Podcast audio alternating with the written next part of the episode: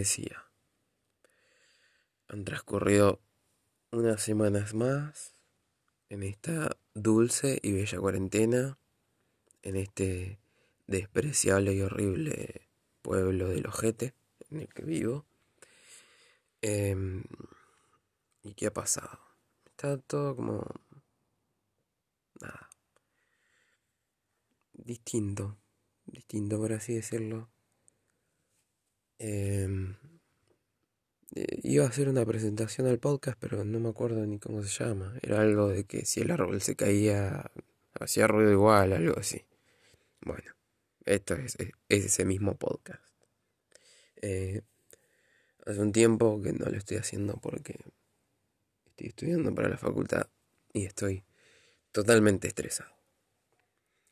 ¿Qué ha pasado en Villegas? Eh, en Villegas muchas cosas. La verdad que está muy acelerado para, para estar en cuarentena, realmente. Yo, por otro lado, acá en mi casa. Acá en mi casa, eh, creo que he batido récord. He visto muchas series nuevas. Eh, empecé muchas, pocas las terminé. empecé un show de los 70 o That's 70s Show no lo voy a decir en inglés al 70 porque no me sale. No sé hablar inglés claramente. Está muy bueno. La, verdad, recomendación es de las mejores sitcom que vi. Y sí, le gana Friends. Por lejos. Eh, no puedo decir si en su totalidad le gana, pero hasta donde yo vi que hoy, empezando la tercera temporada, eh, es una genialidad. Y claro, tipo, obviamente porque tienes la experiencia de haber visto qué cosas eh, tuvo mal Friends y el resto de la sitcom. Eh, como que ya llegó tarde esta sitcom. Em, ¿Qué más? Salió Dark. Salió Dark. Eh, no la voy a spoilear contra todo pronóstico de toda la gente que me conoce está esperando que la spoilee. No la voy a spoilear porque, por dos razones. Porque es inespoileable, porque no sabes qué carajo contar. Em, y segundo, porque me gustó. Me gustó y cuando me gusta una serie, eh, no, no, la spoileo para que la gente la pueda ver en paz y con ese efecto sorpresa que es lo que más nos gusta al espectador. Em, distinto es con Grey's Anatomy, que me, me encargué de spoilear absolutamente todas las muertes en un hilo en Twitter para que. para que no se gasten el tiempo de ver 14 temporadas al pedo de una serie de mierda. Bueno, Dark. Eh, muy bien planteada la teoría de los viajes en el tiempo. A mí me alucinan las cosas de viajes en el tiempo, para empezar. Eh, desde muy chico, eh, lo que tenía acceso, ¿no? Obviamente, como dije en el, en el podcast, en el capítulo del podcast anterior, que no teníamos acceso a gran catálogo de cosas. Vi Volver al Futuro cuando era muy chico. Me, alucinó. Eh, después, eh, otro acercamiento con las cosas de viaje en el tiempo que tuve fue mm, la tercera de Harry Potter, El prisionero Azkaban, eh, tipo la película estoy hablando obviamente, porque era muy chico para leer los libros. Y mm, viajaban en el tiempo, era alucinante. Lo del giratiempo estaba todo como muy, muy bien hecho, está, eh, está muy, muy bien construida. Eh, destaco el trabajo del director de la tercera, que es distinto al de la primera y segunda. Em, esta tiene como...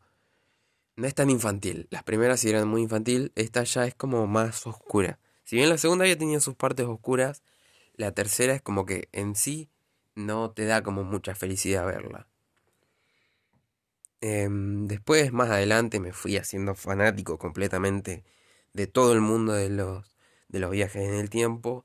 Estudié las teorías para ver, para ver qué tan realmente era cierto todo esto de, de la posibilidad y la verosimilitud que trataban de aplicarle los, los directores o los guionistas a las películas, diciendo que se podía explicar por sucesos físicos que se pueda viajar en el tiempo. Em, dentro de eso descubrí la, la, teoría del caos, que me voló la mente. Em, voy a explicar muy resumidamente la teoría del caos, em, porque es un mundo aparte y me llevó meses tratar de, de comprender algo. Y nada, yo sé que a nadie más que yo, ni dos o tres personas que conozco, gracias a esas dos o tres personas, le interesa la teoría del caos. La teoría del caos es simplemente el efecto mariposa. Para los que vieron la película es mucho más sencillo de comprender.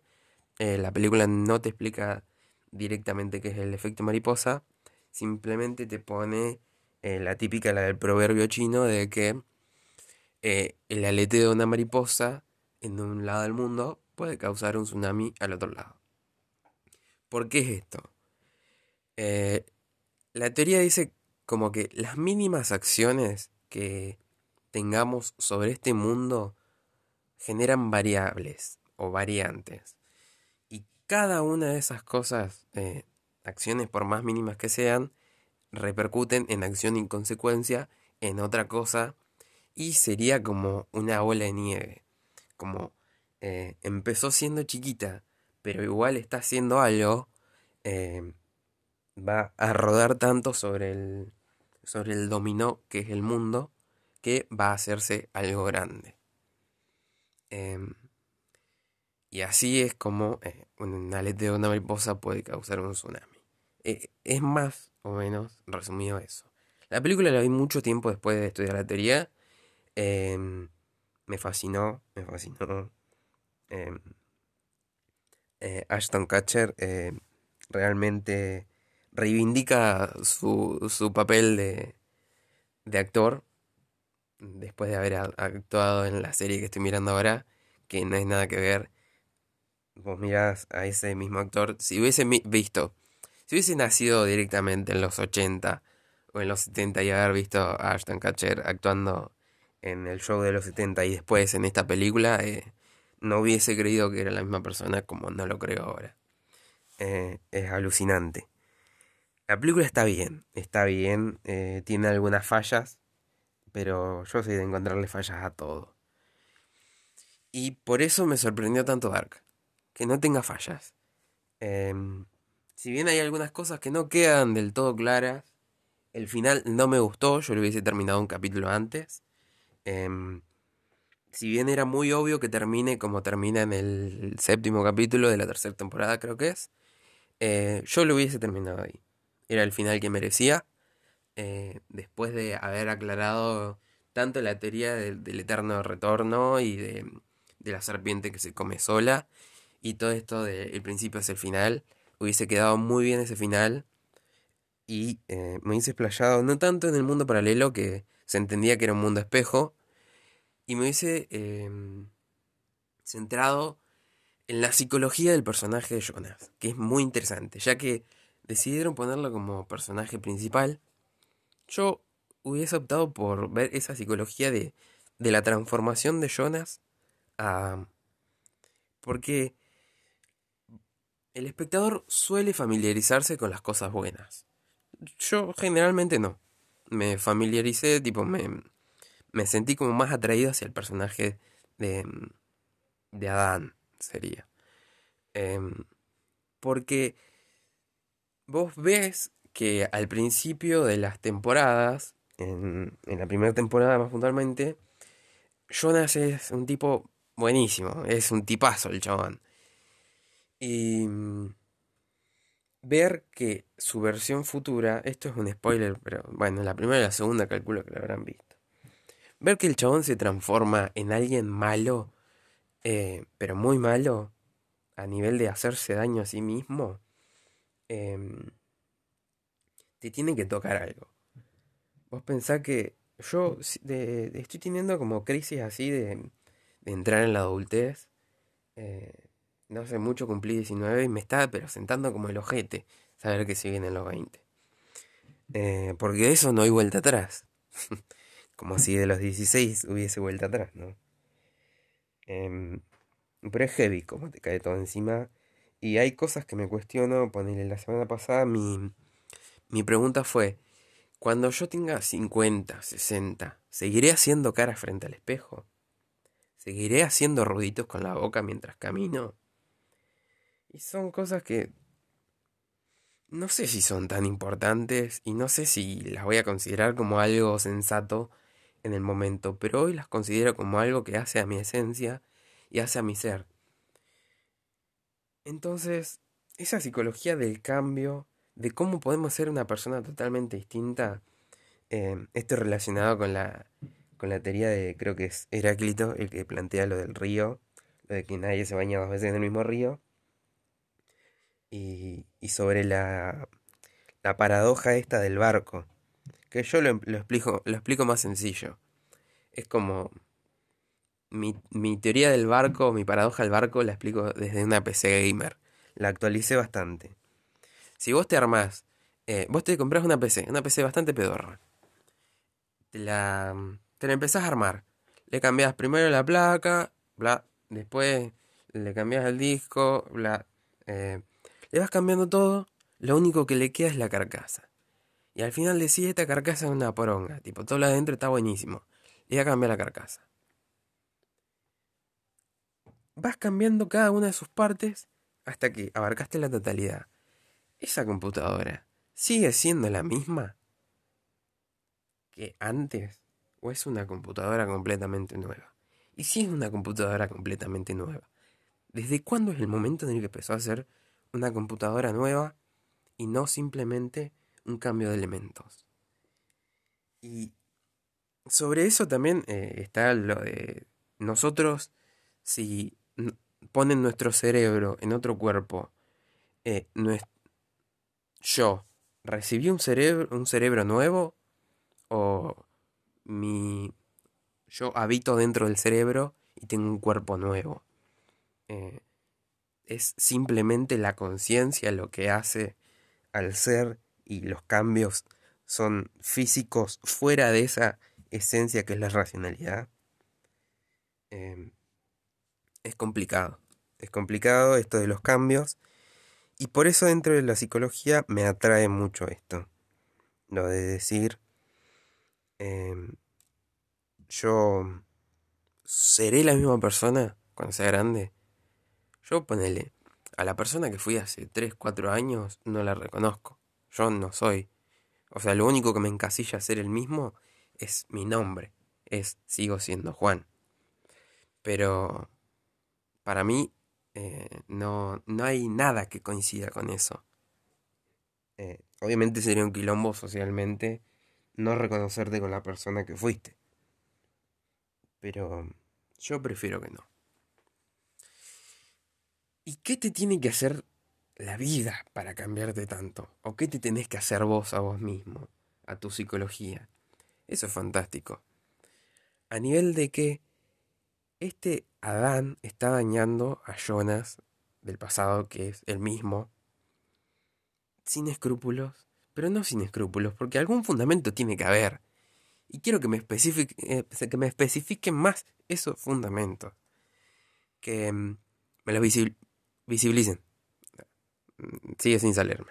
Eh, en el cuarto podcast será. Em, a mí me gustaría mucho haber visto como esa perversión que iba creciendo dentro de él, porque la explicaron como muy por encima, muy por encima.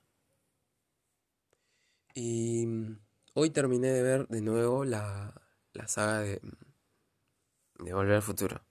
tiene muchísimos errores. Tipo, es incomparable con, con Dark. Dark está muy bien craneada, no tiene fallas en sus lógicas siempre como va sobre el mismo hilo de teorías científicas eh, y teorías, pues no se puede eh, viajar en el tiempo, es obvio. Pero eso es lo que me gustó tanto de esa serie. Si bien no me gustó el final y no me copa tanto que sea de Netflix, sí tengo como bastante rechazo a las cosas de Netflix. No a las cosas de Netflix eh, que tienen su catálogo en sí o las cosas que produce Netflix, sino las que te muestra. Porque viste que siempre te, tira como sugerencia algunas series. Y son las que quieren que veas. Y a mí no me copa mucho que el mercado controle lo que vos estás mirando y te forje una mente. Pero igualmente contrate Netflix, contrate HBO, contrate eh, Fox, eh, los contraté igual. Soy un, un, un comunista trucho, realmente. Y me puse a pensar que yo no hubiese mirado Volver al Futuro si lo hubiesen sacado hoy. Ponele, porque los actores de esa época no eran actores de Lander, eran actores que ya tenían como su peso bastante. Eh, los directores también tenían su peso. Y es algo que bastante fue eh, tirado por la, por la producción. Eh, mismo esto que hace poco se cumplieron 30 años, creo que volver, volver al futuro, no sé, me acuerdo. Em, no puede ser 30 años, porque si en el 90 salió la última, bueno, no sé. En fin. se cumplió un aniversario de, Volver al Futuro. Y contaban, tipo, fue la, el furor, lo de lo del actor este que estuvo, el, creo que se llamaba Eric, el actor anterior que estuvo antes de Michael Fox, eh, que, que hace Marty McFly. Y mm, decían que él le daba unos tintes bastante oscuros a la película y querían algo más humorístico. Decime si eso no es... Eh, no sé, no, para mí no es como que se relacione con la visión que el director quiere darle a la película, sino como que es más lo que, mm, lo que la productora quiere para mostrar y que sea como más eh, comestible para una familia. Eh, y no lo hubiese mirado, no lo hubiese mirado, ponerle si hoy hubiesen puesto a los actores del momento eh, en una producción de esas y hubiese sido tal cual, aunque hubiese sido tal cual, el mismo guion lo hubiese criticado mal. No sé si es algo contra la industria, no sé si es algo em, contra Volver al Futuro, contra las imprecisiones temporales que tiene Volver al Futuro y todas sus fallas. Eh, no sé si es algo personal contra el Doc Brown por haber pasado en el final de las películas a dejarle una puta foto y no bajarse, no sé, aunque sea a tomar unos mates. Em, no lo sé. Me pone raro esto de los viajes en el tiempo. Perdón por toser. Tengo coronavirus. ¿Qué más pasó con el coronavirus estas semanas? Largaron a Sofío. Pobre Sofío. Yo que me echaba unas oraciones por él todos los días. Eh, parece que ya está bien, porque lo mandaron a la casa. No sé si si lo mandaron a la casa porque estaba bien o porque los tinchos querían abrir los gimnasios para poder ir a ejercitar sus músculos, pero em, está bien. Em, cuestión, Villegas está como más tranquilo con eso, con que Sofía esté en su casa, aunque siga teniendo coronavirus, y los tinchos puedan ir a los gimnasios. Em, y se como que se habilitaron bastantes cosas. No pasamos a la fase 4 o 5, no sé en cuál queríamos estar. Que se, se, como se suspendió un tiempo y se va a pasar más adelante. Creo que es por una guita que cobra el municipio, no estoy muy seguro de eso. Em, esa es mi teoría principal. Pero eh, como que se han habilitado cosas en general. Ya he visto un par de, de joditas clandestinas en Villegas. Em, he visto muchísimas juntadas de mucha gente. el otro día salí un rato em, a caminar y vi a caminar, no haciendo hacer ejercicio, nada, sino que fui hasta algún lado y volví. Em, y vi dos barbijos, como mucho, en el trayecto de mi casa hasta el lugar y de vuelta a mi casa. Eh, y es terrible. Es terrible porque es lo único que te están pidiendo, bro. Eh, es lo, lo, mínimo que puedes hacer por tu sociedad, ponerte un barbijo. Y ni te lo piden en la calle, porque sabemos que vas a meterte en la casa de tu amigo y tomar mate. Em, sobre eso no, no opino, porque yo también eh, en estos días me he juntado con amigos y he tomado mate. Sí, e, es un delito y está grabado en, esta, en este audio. Espero que nadie me denuncie. Em, y he notado, tipo, al juntarme con amigos, que me está costando mucho lo, interpersonal me, me cuesta. no sé cómo relacionarme. Em, ah, se ponía mal. No, pero mm, en serio que es algo que nos ha, nos ha dejado como la secuela esta, esta cuarentena. Lo digo como si hubiese terminado la cuarentena, cosa que no es así. Y... mm, No sé, veo que igual por ahí también es algo como más... eh, no tiene nada que ver con lo interpersonal, sino más con la- lo de la inteligencia intrapersonal. Yo siempre fui una persona de estar como muy alejada de, de esto de... mm, No sé, las amistades como que me cuestan mucho comunicarme con las personas que, que quiero comunicarme o, o inclusive con las que me gustan. eh, me resulta tipo abominable esto de de que las cosas puedan depender de un otro y no plenamente de mí. Em, yo tengo em, trastorno de ansiedad, calculo que como el 90% de las personas, em, aunque no estén diagnosticadas, eh, recordatorio, friendly reminder, em, vayan al psicólogo, vayan a terapia, que es buena. Mm, Pero vayan a terapia por una duda puntual. No se dejen engatusar porque yo hace como tres años que estoy yendo a terapia ya y nada. Voy a psicoanalizarme y es un quilombo porque no termina más esto. Y sé que problemas voy a tener toda la vida, así que. Bueno. Y eh, he hablado de estas cosas de, de que me cuesta hablar con otras personas. Pero nada, no sé si es algo mío que ya venía como gestándose desde antes y como que esto lo potenció. Pero como que no me... He, visto que a todos, a todos como que les, la distancia les ha afectado bastante. Y me parece... No, no voy a adentrarme en estas charlas sobre la psicología humana porque de esto no sé un pomo, realmente. Yo sé que eh, al principio de la, de la cuarentena yo eh, había sufrido depresión ah, hace un tiempo y al principio de la cuarentena lo vi como una depresión obligada. Porque estás todo el día en tu casa, eh, que es algo que obviamente cuando tienes depresión lo cumplís. Em, no tenés ganas de hacer nada, no ves a nadie, eh, te cuesta hablar con las personas, eh, te cuesta descubrir lo que a vos te está pasando y, te cuesta realizar tareas muy sencillas. Como que yo digo, no sé, hoy no me quiero bañar. Y mirá que no vas a querer bañarte, qué sé yo. Eh, a menos que estés muy acostumbrado a ser otaku, no, no hay chance que no te quieras bañar. Pero cuando tuve depresión sentí eso. Sentí que las cosas mínimas no, no las podía hacer. Y no había razón y no descubría dentro de mi ser qué me podía pasar. Y tenía que estar acostado todo el día o cosas así. Y he visto como que la gente se ha chocado con esto, con esto de parar, de, de efectivamente dejar de lado un poco sus distracciones y chocarse consigo mismo.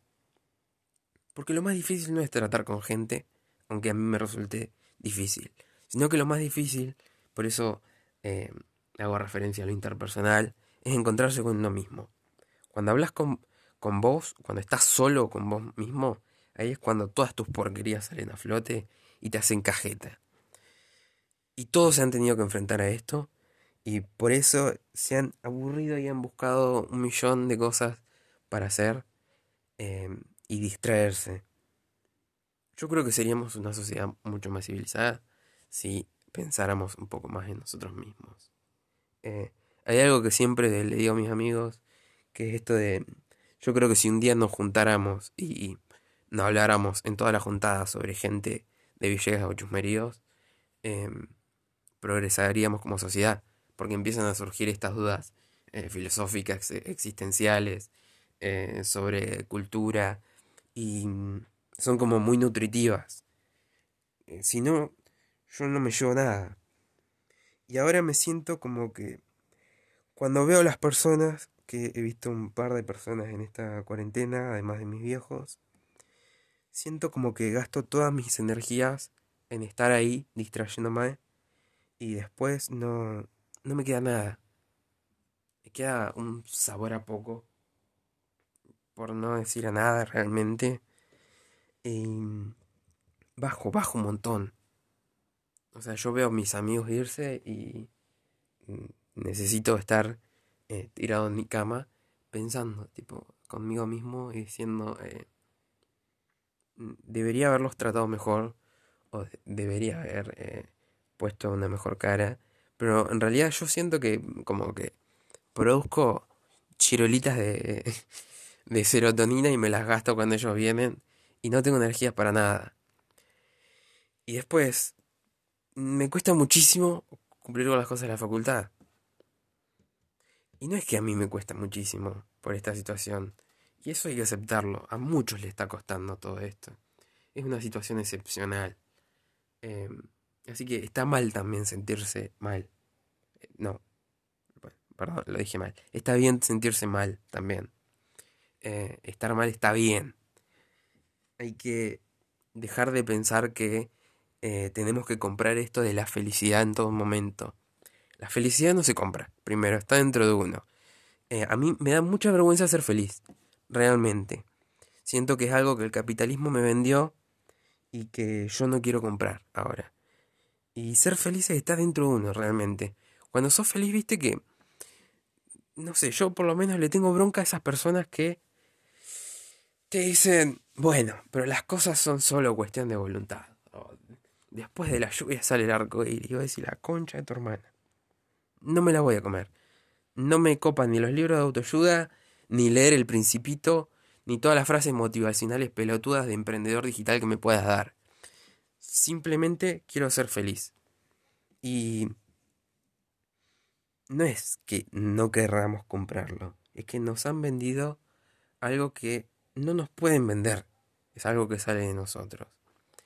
Entonces, por fuera de eso, ahora que no tenemos la mayoría de las cosas que nos dan felicidad o placer, son tan parecidos eh, como el amor y el placer, dijo Charlie.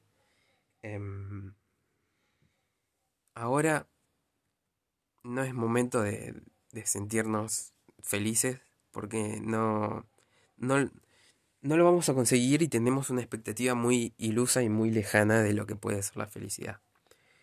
Lo que sí podemos hacer es algo como la teoría del de coso no me sale de Camus creo que es eh, sobre lo absurdo hay un mito de Sísifo que era un tipo que levantaba una piedra todos los días hasta la cima de una montaña y cuando se dormía la piedra se volvía a caer. Y el chabón decía, qué garrón. Pero al otro día la volvía a subir y cuando llegaba a la cima decía, qué felicidad. La subí. Y se dormía y al otro día la volvía a subir y decía, qué felicidad, la subí. Eso es lo absurdo. Ser feliz con lo absurdo. Entonces, mi propuesta para, tipo, para la cuarentena, y no estoy haciendo autoayuda ni mucho menos, eh, es ser feliz con las cosas que no tienen sentido. Porque ahora en nada tiene sentido y va a ser un quilombo para tu vida. Así que sé, sé feliz con esos pequeños logros. El hoy me levanté de la cama es un montón. Felicitaciones, te levantaste de la cama. Hay un montón de gente que no puede. Em, hoy hiciste una tarea para la facultad. Felicitaciones. Juan no pudo. Eh, aprobaste una materia pero las otras no. Y bueno, hay un montón de gente que dejó la facultad por estas circunstancias. Em, no tenés ganas de trabajar, eh, te cuesta mucho, eh, no sé, ponerle una sonrisa a tu familia, las relaciones dentro de tu familia, con tu pareja o quien sea, em, no está mal. Es un quilombo esto y no se va a arreglar rápido para nada, por más que a Sofía lo hayan mandado a la casa y vos puedas ir al gym. Eh, esto no va a pasar tan fácil y ninguna de nuestras relaciones en el resto de nuestras vidas va a volver a ser tranquila. Esto es algo que me parece histórico y que mm, no sé cuándo vaya a terminar. Y si no termina, eh, está bueno como marcar historia. La otra vez me puse a pensar esto, lo de marcar historia. Porque mm, miré las las biografías, los bios de Nat Geo, de, mm, de Coso, de, de Charlie, de, de Spinetta y de Cerati. Bueno, Cerati no me gusta mucho, a Cerati lo odio, realmente. Me parece un pelotudo que hace música para chetos. Eh, lo dije. Em, y dije, ¿qué tienen estas mentes genias maestras que yo no tenga? Porque yo soy un genio maestro, pero no me conoce todo el mundo. Y no hago cosas tan geniales como ellos. Y en cierto modo son productos de sus contextos. ¿En qué contextos vivían? Y vivieron la última dictadura militar que fue no para menos un garrón en el que todo el mundo quería expresarse, todo el mundo necesitaba una búsqueda de luz hacia eh, en esta tanta tal oscuridad de, de censura a la expresión. Eh, encontraron en ese rock y en esas letras eh, tan abstractas una forma de expresarse sin que, sin que los molesten y poder aún así tirar su voz y sentirse representados en algo. Y me parece fantástico su trabajo que hicieron, eh, el trabajo que hicieron, pero en cierto modo, sin su contexto no hubiesen sido nadie. Tipo, un Charlie surgiendo hoy es un, un Gil que te toca la guitarra a lo indie. Bueno, está bien que Charlie sabía tocar mucho el piano, ¿no? Pero, no sé, un Spinetta es un indie tomando IPA en, en Palermo, ¿no? Como que no tiene mucho sentido. Y hoy nuestro contexto de música no es el surgimiento del rock, es el surgimiento del trap, que es algo un millón de años más alejado de esto y súper sencillo y súper eh, banal en, en, un mundo tan cargado de información. Creo que eso es lo que prosperó de poner, poner el ejemplo el indie que tiene letras tan pelotudas como decir, eh, tengo que ir a comprar puchos o em, quiero que me llames, cosas. Em, se perdió mi perro. Son como cosas sencillas que te llenan porque está lleno de información. Que alguien te diga mucho ya no te, no te es relevante. Lo que te importa es que te digan poco. Lo mismo con el trap. Eh, ¿Qué importa lo complejas que son las relaciones si lo podemos resumir a me culié a tu novia, ¿entendés? O qué tan qué tan amplias son los espectros de que se encargaron de, de analizar todos los los que inspiraron al el rock psicodélico y, y los siguientes eh, géneros musicales inspirados en, en drogas de psicodelia eh, si podemos decir, eh, el que me vende la merca en una canción de trap. Hablar de las armas con total naturalidad cuando eh, ya está todo expresado. Em, y pensaba que em, estos genios que surgieron en base a su contexto no volverían a surgir. Pero hoy tenemos otro contexto en el que otros, otras mentes geniales son las que pueden surgir. Y mm, el tema es que hay mucha gente aburrida y mucha comunicación social. Es muy fácil eh, que el otro te vea, pero es tan difícil atraer al otro. Entonces, nada, como siempre, eh, como decía Bukowski, mi ambición está limitada por mi pereza. Así que no, no creo lograr ser una mente maestra, pero mm, me gusta expresar mis ideas de algún modo. Ahora, por ejemplo, en esta cuarentena he aprendido a tocar la guitarra. Obviamente, eh, empecé a tocar la guitarra y las primeras canciones que estoy aprendiendo, ahora después de haber estudiado 800.000 años los acordes, porque no me salía el fa, eh, ni todos los acordes con cejilla, porque tenía los dedos eh, muy pedorros y la mano no era obviamente con la que me hacía la paja, sino la otra. Entonces no tenía fuerza para hacer esos acordes. Ahora que me empecé a hacer la paja con esa mano, puedo hacer los acordes con cejilla. Y em, empecé tocando tipo un par de canciones de, Charlie, de Spinetta, em, de Tanguito, de tango, de, sí, de Tanguito, que el otro día vi Tango Feroz de nuevo, eh, al de Sabelli, fantástica. Eh, la recomiendo también, excepto por, por la actuación que bastante deja de ser de Fernán Mirás, todo el resto está, está bastante zafable. Eh, la historia no es tan así como la cuentan y no contaron que escribió la balsa y se la robaron, pero lo dan a entender. Y... Mm, nada, ahora como que me ha copado, he, entrado en Spinetta. No así como cuando, como cuando era chico. Cuando era chico sí, escuchaba mucho rock nacional y era muy de ese palo de... Imagínate que en ese momento eh, estaba yo veía a la noche, mi vieja no me dejaba, ¿no? Pero yo lo veía a la noche, em, eh, Peter Capusotto y sus videos, y tenían toda esta cultura del rock que te querían inculcar, y empecé a indagar más. Mi vieja siempre fue muy, muy del rock, bastante. Entonces como que yo le pedía, tenía Lares en ese momento, ¿no? Y yo le pedía todos los días un artista nuevo para eh, descargar como su discografía entera, escucharla analizarla y em, después em, tener como más cultura del rock. Y mi hija eh, como que fue del rock nacional en general, tipo, como los más conocidos.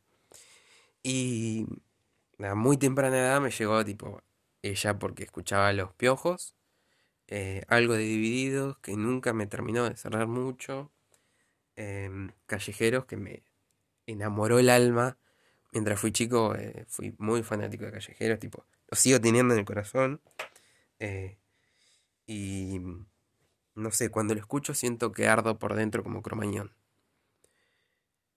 Después, no sé, de todo, desde Viejas Locas, Calamaro, La Renga, no sé, bueno, Charlie, Fito, La Versuit, Cosas así en general, bueno, el, indio obviamente, han llegado a mí a esa temprana edad y he analizado mucho.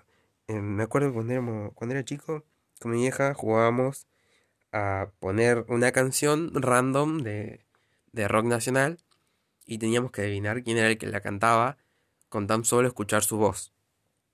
Y así fui como teniendo como una cultura más amplia y ahora cada vez que escucho una canción de rock nacional no, no puede pasarse de mi oído eh, quién es y qué, y qué canción es. Em, después, de más grande, me pasó otra cosa. Si bien eh, ya venía gestándose este espíritu rebelde con, con el rock, eh, ya era rock obsoleto, por así decirlo. Lo que yo escuchaba era rock de, imagínate, los 70, 80, como mucho 90, los primeros 90. Yo soy del 2001, entonces esta, esta música la escuchaba alrededor del 2005, 2006, ponele. Ya era como bastante rock obsoleto. Y no surgía nada nuevo en el rock.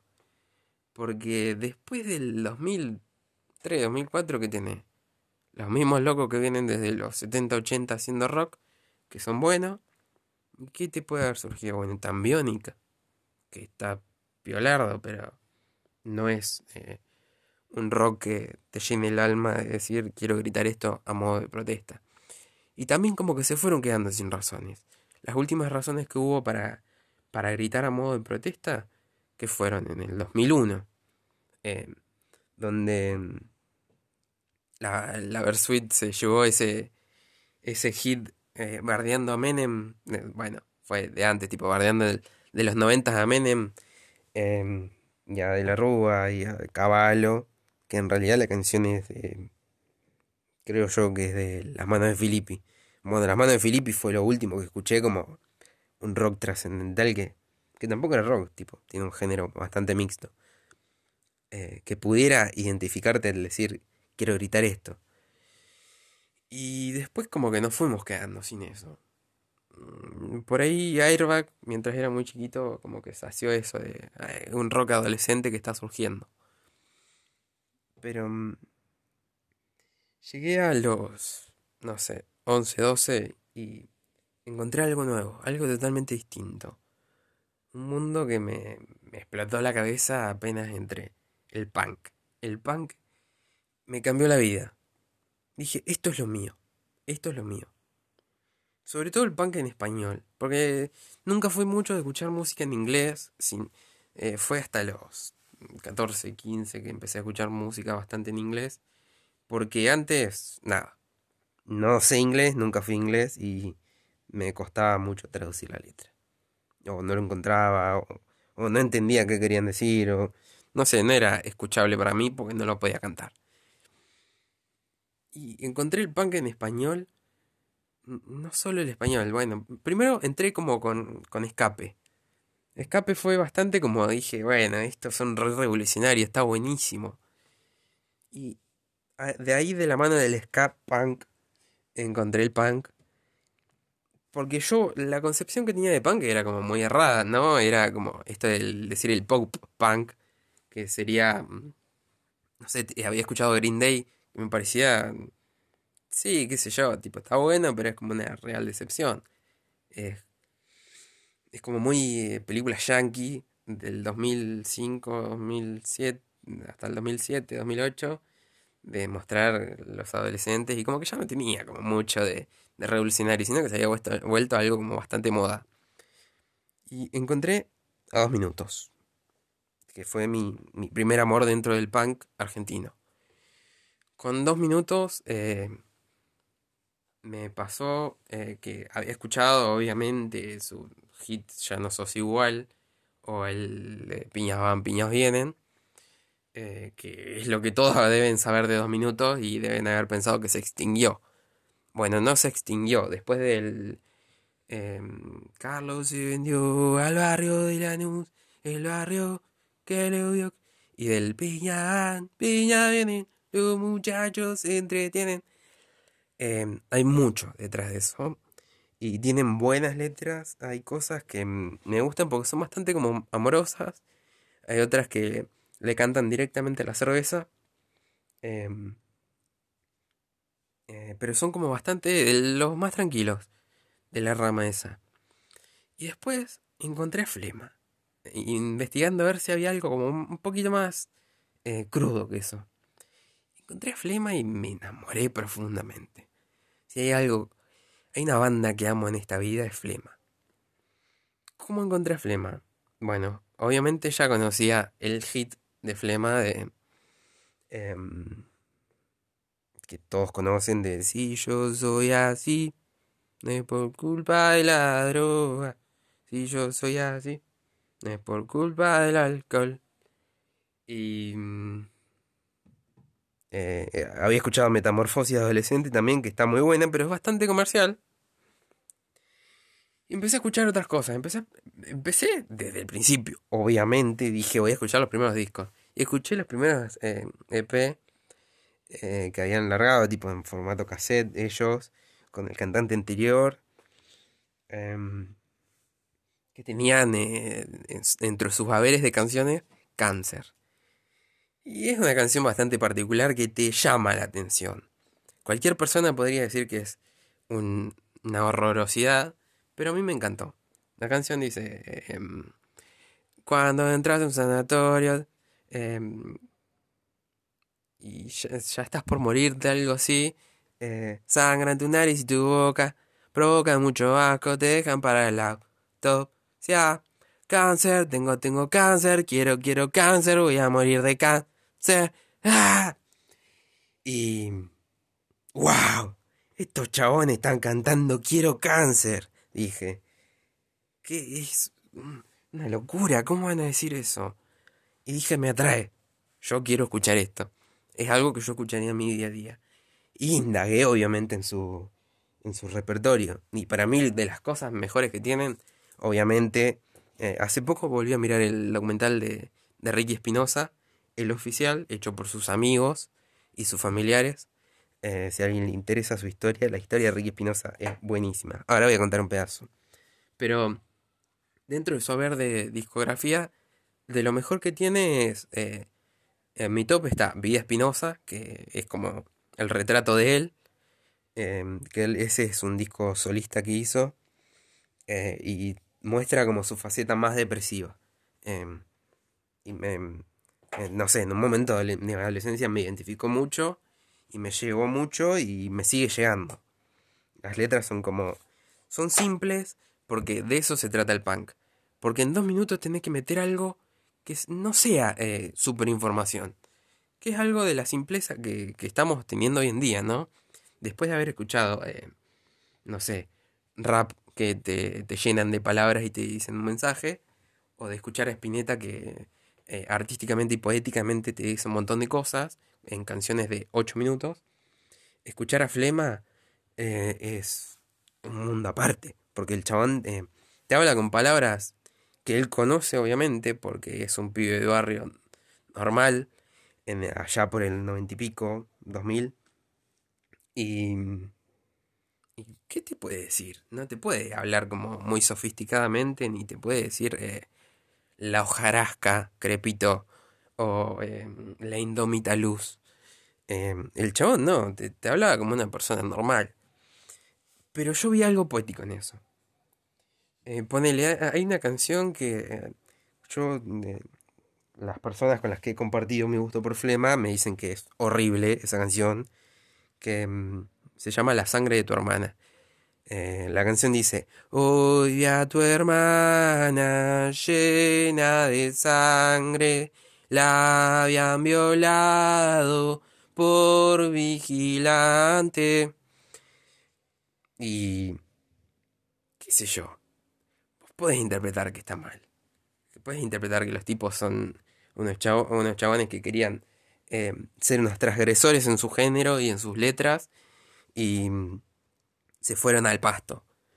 Pero yo lo encaré como diciendo, bueno, es una realidad, tipo, esto a su día a día podía pasar, tipo, podían violar a la hermana de alguien simplemente por ser, no sé, este denominador eh, vigilante, eh, que todos los sentidos de la palabra que se puedan atribuir em, a, un pibe de barrio. Pero tienen cosas como muy fuertes, ponele. Eh, no quiero ir a la guerra, que es tremenda, tremenda canción. Em, eh, bueno, Metamorfosis Adolescente también eh, tiene una letra bastante, bastante fuerte y bastante linda. y en adelante su discografía me ha gustado. Las canciones del exceso están muy buenas. Las canciones de Cinco de Copas también. Las de Caretofobia 1 y 2 son buenísimas. Eso me atrajo del punk. E, ese e, era una manera nueva de decir las cosas, de gritarlas, una forma rápida, apresurada, violenta, porque si escuchas punk, eh, los ritmos son como y en ese ritmo como que tiene que entrar el, lo que querés decir a, un modo en el que la gente te lo interprete eh, bien.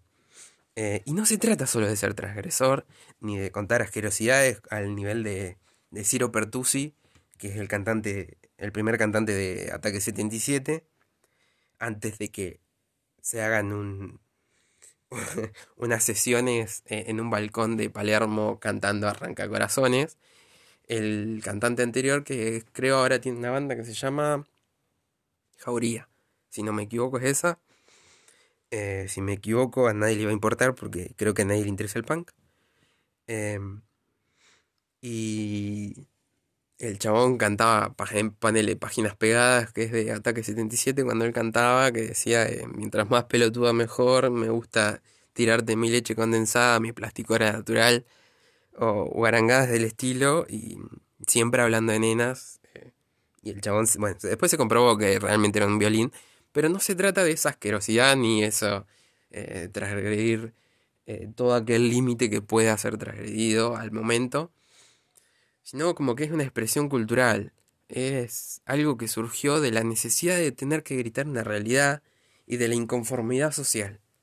Eh, no sé, ahí la gente no lo va a entender porque no lo sintió. Es, ponele, yo antes no entendía Spinetta, hasta que un día como que mi mundo se abrió y dije, ah, era esto, lo que todos ven. Bueno, yo creo que hay poca gente que va a poder ver en el punk lo que yo veo. Ahora escucho como un montón más de banda, tipo, del, escenario argentino, eh, no sé, me gusta Loquero, Eterna Inocencia, eh, eh, Cadena Perpetua, Embajada Boliviana. Hay un repar que también, tipo, son de, de esa camada, algunos un poco más jóvenes y eso, y tienen como su toque. Son mucho más tranquilos que Flema. A nivel de Flema tenés nihilismo, pero tampoco es. O sea, se, se enmarcaron en un, en un género que se llama eh, punk eh, Spinetta o algo así. Spinetta, flashé. Eh, punk Espinosa, que es en honor a Ricky y es muy parecido a Ricky. Tenés algo, algo de eso a ese nivel. La banda que se llama Nihilismo, que inclusive tiene un loguito que se parece a, Ricky, pero tampoco, no, no, no llega. Y Flema hoy ya no es Flema, porque Flema se murió. Flema se murió con Ricky, aunque digamos que Ricky no está muerto. Eh, Ricky, vivía en Herley, ahí en, zona sur del conurbano. Y nada, supuestamente estaban grabando cinco de copas, creo que fue, el último disco. Terminaron la grabación y el chabón se fue como a festejar. Se fue a festejar, tipo, fueron primero a la casa de uno, eh, se escabearon ahí todo lo que tenían, se fueron a la casa de otro, se escabearon ahí todo lo que tenían, eh, se drogaron y todo. Fueron a la casa de otro, tenía solamente alcohol etílico, así que se tomó alcohol etílico. Y la, historia cuenta, esto es una versión oficial, em, que el chabón se puso a jugar a la Play con un amigo y tenía la ventana abierta y Ricky dijo, si pierdo este partido, me tiro por la ventana. Y perdió. Hay otras versiones que dicen que el chabón amagó y se cayó sin querer. Em, la cuestión es que se cayó. De ahí creo que era un quinto piso, no sé, Avellaneda no tiene pisos tan altos. Em, sobrevivió a la caída, pero mientras estaba haciendo traslados se cagó muriendo. Y no sé, todos especulan con que tantas canciones diciendo me voy a suicidar era lo que hizo. Pero no es una versión oficial. Y ahora Flema sigue con los integrantes anteriores y creo que algunos han anexado, pero no, tiene tanta gracia. Em, realmente eh, Flema es todo un mundo para mí. Eh, si pudiera hacer un podcast entero analizando canción por canción de Flema, lo haría porque es fantástico. Tienen una filosofía que no había visto jamás. Inclusive en un disco, eh, Ricky Espinosa siempre fue tildado como muy de, de de, romper todo, de violento. Pero el chabón era un tipo muy culto, nada más que era em, bastante alcohólico. Y como que dentro de todo me toca bastante eso, de de que el chabón sea una persona eh, completamente distinta eh, cuando toma. Y sus amigos contaban que era una persona tipo hiperculta, con la que podías hablar de todo. Y nada, tenía obviamente una depresión, pero imagínate, en ese, en ese tiempo eras un puto si tenías depresión o... Y menos para una persona como él, tipo, las personas de barrio no, tienen depresión. Son pajereadas, anda a laburar, ¿no?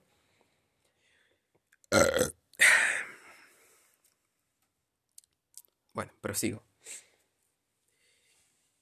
Eh, ¿Qué iba a decir? Eh, bueno, era una persona muy culta y el chabón leía mucho. Y a mí en el momento que me llegó Flema en mi vida, eh, cuando me llegó más, más, más, que escuchaba Flema todos los días, corte, yo escuchaba Flema y me dormía, tipo de tanta paz que me daba. Eh, y es muy fuerte, tipo.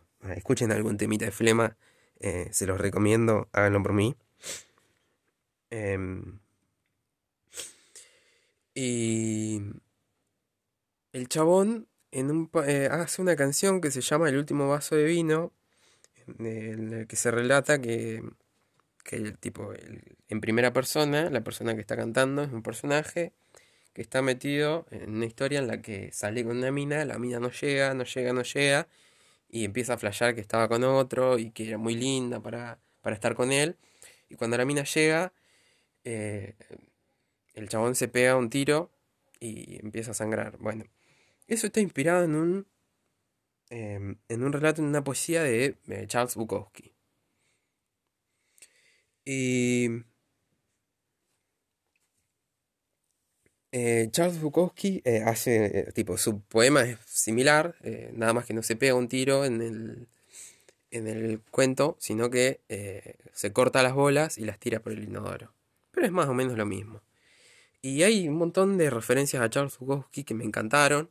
y que por eso empecé a leer a Charles Bukowski, que también me, llegó en un momento de mi vida en el que, imagínate, la adolescencia te identifica mucho con Bukowski porque el chabón es realismo sucio en el que te muestran la realidad a través de lo más eh, podrido que tiene la sociedad.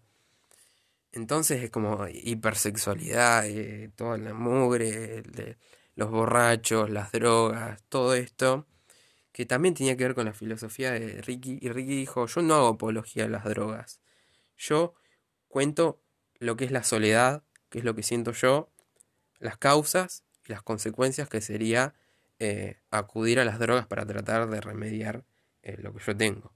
Más o menos así, eh, obviamente no con mis palabras tan elocuentes, pero dijo eso. Y mm, ponele, hay, hay bastantes fragmentos que me, que me gustan de unos relatos que hicieron para el, para el disco. Voy a ver si me acuerdo de, mm, de algunos que decían... Uno era cortito y empezaba con eh, Mi alma borracha de vino es más, más triste que todos los árboles de Navidad muertos del mundo. Y a mí me impresionó bastante. Y dije, este tipo Bukowski debe ser un crack. Y más si lo leía Ricky Espinosa. Entonces empecé a indagar como en la. Em, en los libros que tenía Bukowski. También me enamoré mucho de Bukowski. Y por un tiempo em, como que retraté eso. Porque no solo era algo que escuchaba y algo que leía, sino que, como que era algo también que vivía. Porque los primeros años de, mi adolescencia como fue, fue como bastante eso. Fue lleno de hipersexualidad, de todo en el mundo es coger para vos en ese momento. Y lo era, y era como eh, súper asquerosa la realidad en la que en la que estaba viviendo con respecto a, todo esto. Y era como súper retratable. Entonces, eh, no sé, ponele, también eh, fui muy, muy alcohólico durante esa época también. A nivel de tomar eh, dos litros de vino antes de irme a dormir. Y tener, darme cuenta de tener la habitación llena de botellas de vino. Y emborracharme todos los días que podía, hasta días de semana para ir al colegio, todo. Em, entonces, ese realismo sucio y crudo me, me chocó y me, me, gustó y lo empecé a como a, reproducir. Em, era, no sé, mi forma de expresarme. Me empecé a expresar a través de, cuentos. Era lo que era lo que yo hacía y lo que yo sigo haciendo hasta hoy en día. Hoy eh, me he quedado mucho con eso porque ha marcado como bastante mi, mi forma de escribir sobre esto de la muerte, de las drogas, de, del tener que enfrentarse a una realidad horrible a nivel psicológico, a la soledad y a todas las locuras que puede haber, pero he experimentado también con más cerca del amor y eso. Em, otro de los, de los, sí, de los relatos que tenía em, hablados por, por Ricky en el, en el disco este que me gustó, que referenciaba mucho a Charles Bukowski, decía, eh, a ver si me lo acuerdo textual, porque lo he escuchado un millón de veces y me lo sé. Eh, no, me interesa, no me interesa saludarte, ni contarte nada sobre mi vida. Ni tus guiños cómplices, ni tus palmadas sobre mi espalda pueden hacerme sentir que la vida continúa. ¿A qué grado vas? ¿Qué vas a hacer cuando seas grande? Voy a ser tu asesino, el asesino de tu herencia. Yo no te voy a matar, pero lo que es peor, cuando estés tirado, eh, cuando estés agonizando y estires el brazo para tratar de agarrarte de algo, yo voy a estar en mi cama, tirado, masturbándome, mirando cómo se cae el techo. Eso resume a Bukowski. Y a Ricky y a todo lo sucio que me gustaba en esa época.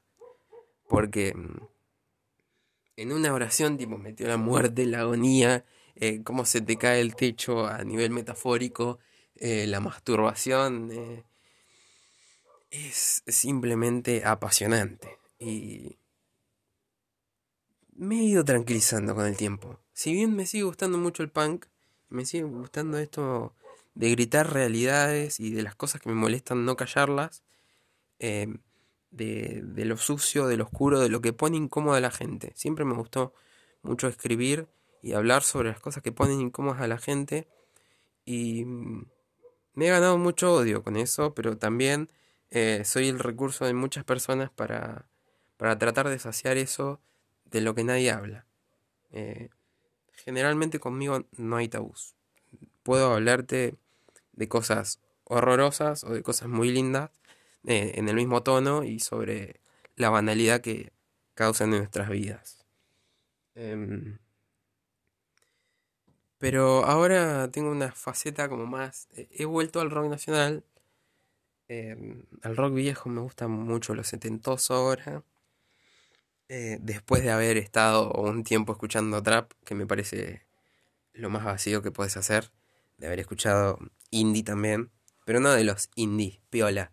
Ponele, a mí me gusta mucho Tobán Andaluz, que es una banda que súper recomiendo, que poca gente conoce.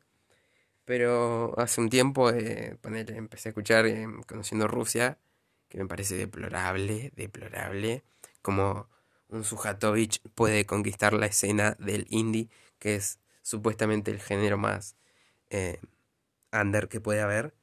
Em, bueno, eh, Lauta también está metido en el indie y mm, va del trap al indie, pero eh, genera el indie y es hijo del chabón que hace Fuerza Bruta, tipo no, no tienen mucho mérito.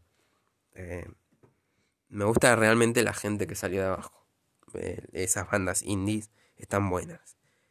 Em, pero no me, me tranquiliza, pero no me sacía lo tranquilo. siempre eh, busco un poco esto de, de, lo fuerte, de lo duro. Y, y, bueno, el punk sigue siendo mi amor. Si, si tuviera que quedarme con, un amor real en esta vida, sería eso. Eh, y es más, em, creo que si pudiera volver en, el tiempo, volvería eh, para crear el punk yo mismo. Porque todo es producto de su contexto y el contexto de pandemia no me gusta como para gritar verdades. ¿A quién le vas a gritar? ¿A un virus? Necesito un enemigo real. Entonces necesito ese contexto para ser un genio. Volvería y, y gritaría al mundo a través de dos minutos y muchas palabras obscenas eh, lo que pienso.